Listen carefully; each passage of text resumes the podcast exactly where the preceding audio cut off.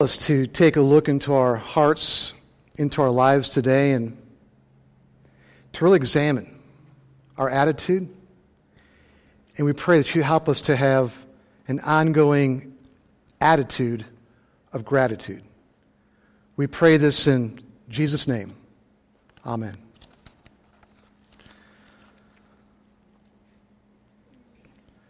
This year for our school, they chose um, some scripture verses for their theme verses every year. And the ones for our school for this year is um, 1 Thessalonians 5, 16 through 18. And it says, Be joyful always, pray continually, give thanks in all circumstances, for this is God's will for you in Christ Jesus. Give thanks in all circumstances, for this is God's will for you in Christ Jesus. And I think it's very important, those last few words in Christ Jesus. That's the key for joy, the key for, key for prayerfulness, and the key for thanksgiving. And I want to share with you another section. In fact, if you want to take out a Bible and follow along with this one, and it's in Philippians chapter 4. It's on page 1830.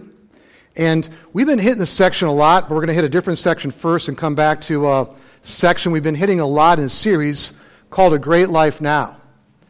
And as you're turning to page 1830, the whole purpose of the series is it's occurred to me more and more as I'm going through my life that you know heaven's going to be fantastic because of, of what Jesus has won for us, and you know heaven is going to be beyond our belief. But the more I read the scripture, the more I see how Jesus gives us so much guidance on how to have a, a better life now. In fact, in John 10:10, 10, 10, Jesus says, "I've come to give you life and give it to the full." And that's not just heaven, that's now. And so how do we do that? And how can we be thankful always when bad things happen? And so in Philippians chapter 4, I want you to turn to verse 10. 4:10 it says, "I rejoice greatly in the Lord that at last you have renewed your concern for me. Indeed, you have been concerned, but you had no opportunity to show it. I am not saying this because I am in need, for I've learned to be content whatever the circumstances. I know what it is to be in need, and I know what it is to have plenty." I've learned the secret of being content in any and every situation, whether well fed or hungry, whether living in plenty or in want. I can do everything through him who gives me strength. Paul has learned a secret of contentment. He's the same one who says the words inspired by the Holy Spirit give thanks in all circumstances, for this is God's will for you in Christ Jesus. How can we learn to be content in any and every situation. Now, the song I sang to you, I want to, in fact, if you want to grab one of the, the hymnals in front of you too and turn to page 763, page 763, I want you to take a look at these words. And I want you to, to envision what he was thinking when he wrote the words. As I mentioned, he was on a ship going to England to meet up with his wife. And over the spot where his daughters perished, the captain told him, This is the area where your daughters drowned.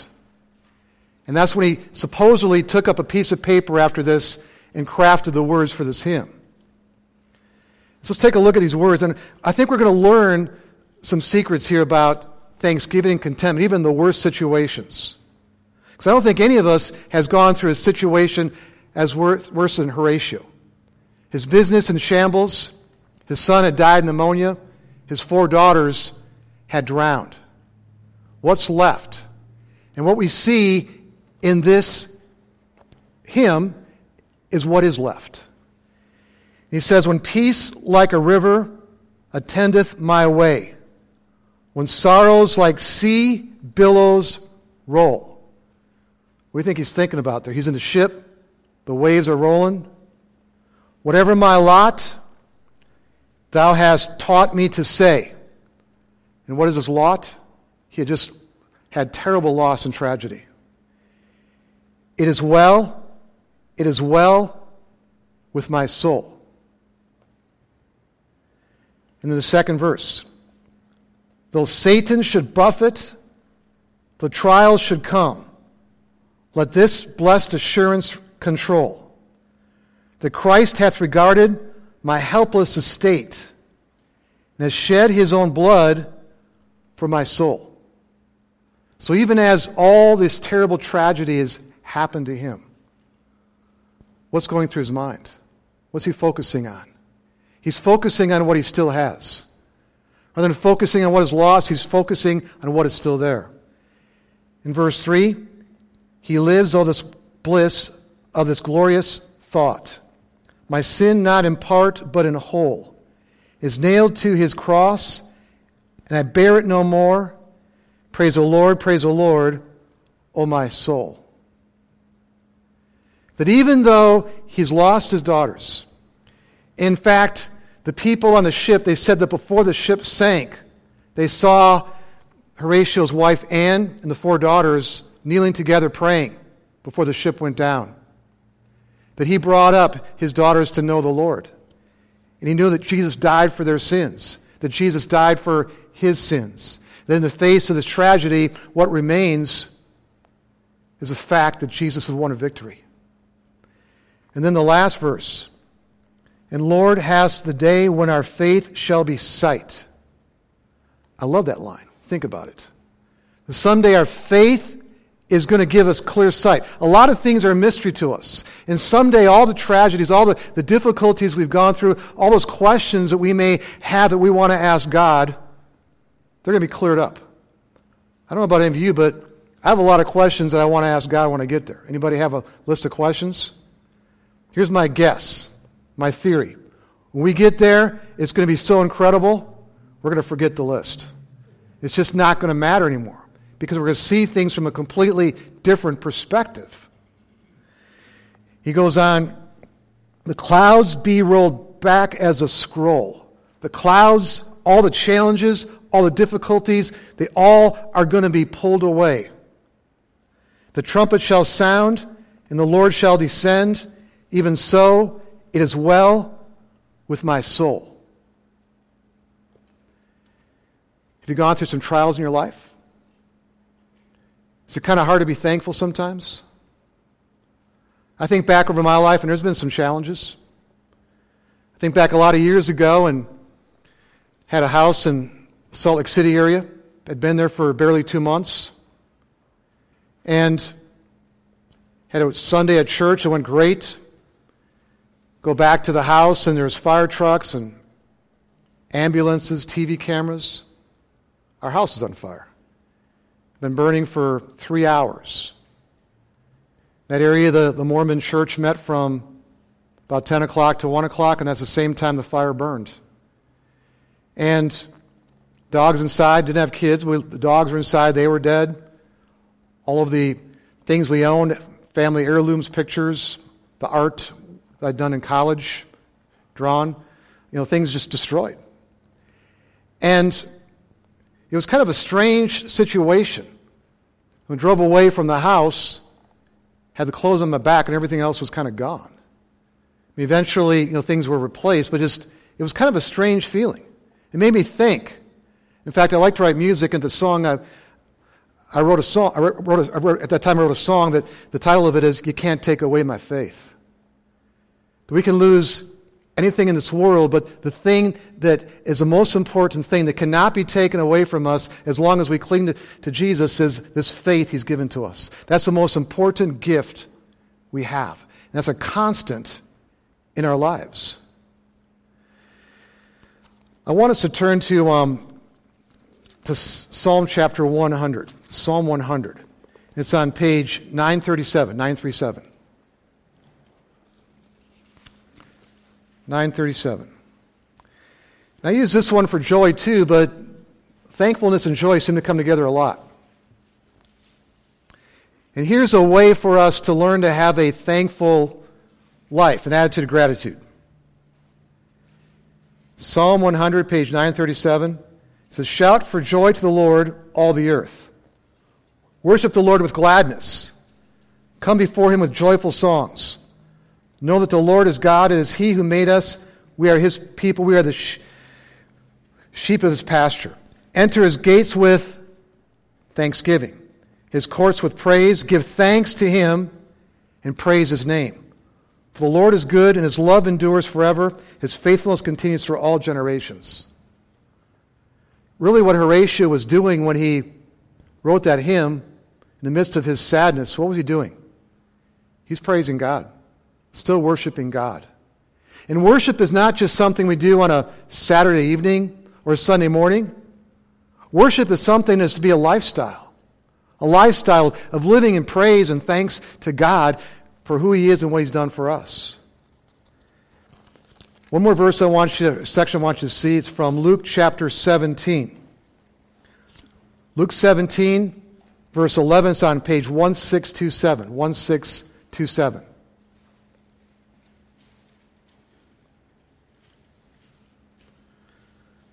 This is um, a lesson from Jesus to us on thankfulness. Luke 17, verse 11, 1627. And it says, Now on his way to Jerusalem, Jesus traveled along the border between Samaria and Galilee.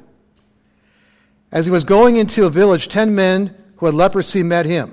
They stood at a distance and called out in a loud voice, Jesus, Master, have pity on us. When he saw them, he said, Go, show yourselves to the priests. And as they went, they were cleansed. One of them, when he saw he was healed, came back praising God in a loud voice. He threw himself at Jesus' feet and thanked him. And he was a Samaritan. Jesus asked, Were not all ten cleansed? Where are the other nine? Was no one found to return and give praise to God except this foreigner? Then he said to him, Rise and go. Your faith has made you well. These guys had leprosy, an incurable disease back then. It was a slow, painful, humiliating way to die. And they were kicked out of their communities. They were put in these colonies where the only people they could be with were those that were with leprosy like they had. And I find it interesting Jesus is even around them because people wouldn't travel even close to them in fear that they in turn would get leprosy too. So, what does he do? He basically says, You're going to be healed. But he tells them to go and see the priests. Why? Because they could not be allowed back in the community with, with leprosy, but if they were healed, they could get back in their community. And so they went and found the, the priests and were ultimately declared healed. And nine of them do what? It's kind of assimilate back into their society, back into their village. One, and he's not a Jew, he's what? A Samaritan. A group of people hated by the Jews. And he's the one who goes back to Jesus and he thanks him and praises him for what he's done. And Jesus asks, Where are the other nine? There's two ways that people live in this world either in scarcity or in abundance. And I would venture to say that most people live in scarcity. Rather than focusing on what they have, they focus on what? What they don't have. The ninth and tenth commandments that God gives to us said, Do not covet. The first nine is focusing on do not covet things, and the tenth, do not covet people or living things. And when you think about it, why does God have, I call it the double whammy. I mean, there's a double dose of coveting in the Ten Commandments. And coveting is basically living your life wanting more, thinking this is not enough. I, I, need a bigger house. I need fancier cars. I need more money. I need different this, different that. Let's be honest. Look around the world in which we live. And so many people are living as if they don't have much when they have a lot. Stop and think about what we have. What do you have right now? Do you have a roof over your head? Do you have clothes to wear? I see you're all wearing clothes. That's, that's a good thing. You probably ate today, probably at least two meals so far, maybe three. Maybe the third one's coming after church. We have family. We have friends. The blessings keep pouring all the time. We have life. The most important thing, what do we have all the time? We have a victory that Jesus gave to us. We have a faith, a faith that is eternal. You strip all the things away, and all those clouds get pulled back. And let's say that all these worldly things get pulled away, and someday nothing in this world is going to leave this planet except for our soul. It's well with my soul. When you think about those words he said, it's my soul is still going to go to heaven. Yes, this life can be tough, this life can be challenging, but God has my back. In verse 13 in chapter 4 of Philippians, I can do all things through Christ who gives me strength. I can do what? All? Some things? No, all things through Christ who gives me strength. And that's a constant.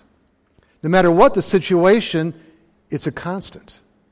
There's scarcity, and then there's abundance. And abundance is knowing that I am being blessed all the time. You know, Thanksgiving is a special time of year that we have every November. And it kind of goes back to a tradition of which group of people? Pilgrims, right? And the pilgrims, they were Puritans. They came over on the Mayflower, and they had a really rough beginning. That first year when they came across, many of them died in the ship. Some of them died that first winter. In fact, almost half of their community perished that first year. Can you imagine family members, maybe kids, parents, spouse? They had terrible loss. And they were struggling because they were in a new land. They had to figure out how to survive. Which group of people came to help them out?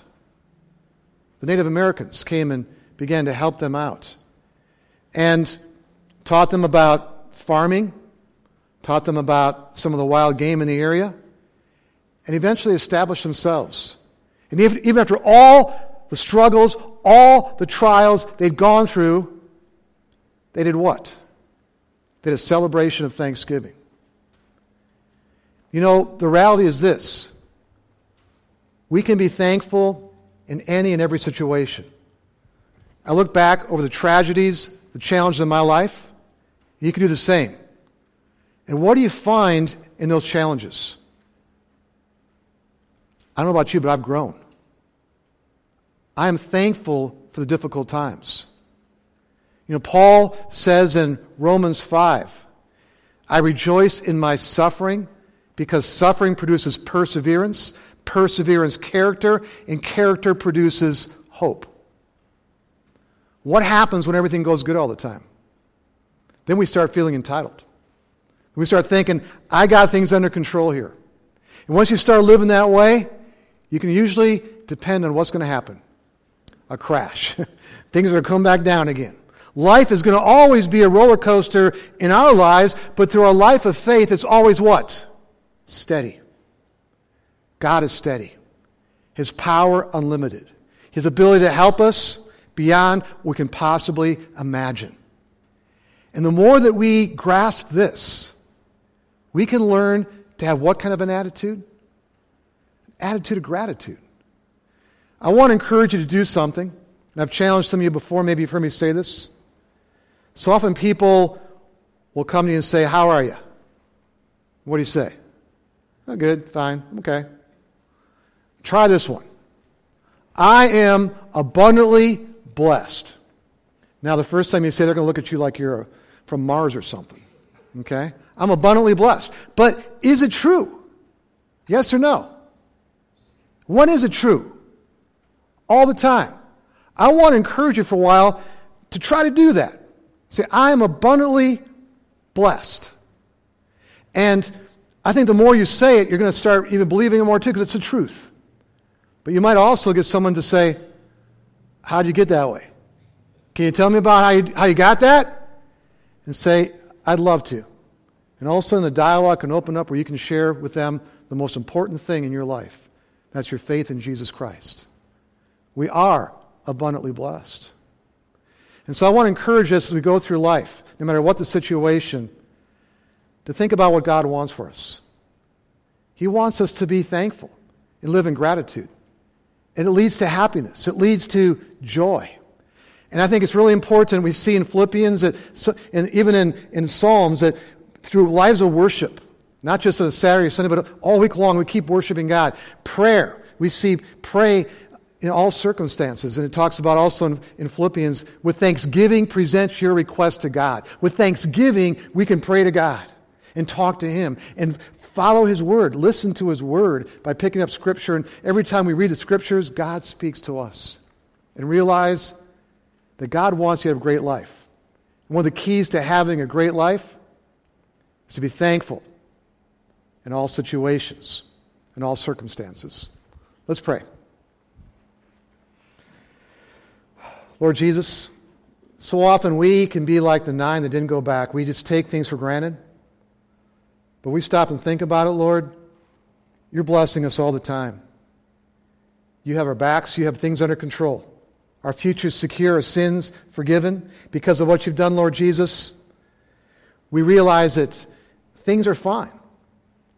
And someday those clouds are going to be pulled back, and someday our faith will be sight, and it's all going to be clear, and all the mysteries that we've maybe tried to figure out, it's going to all be clear someday because you see the bigger picture.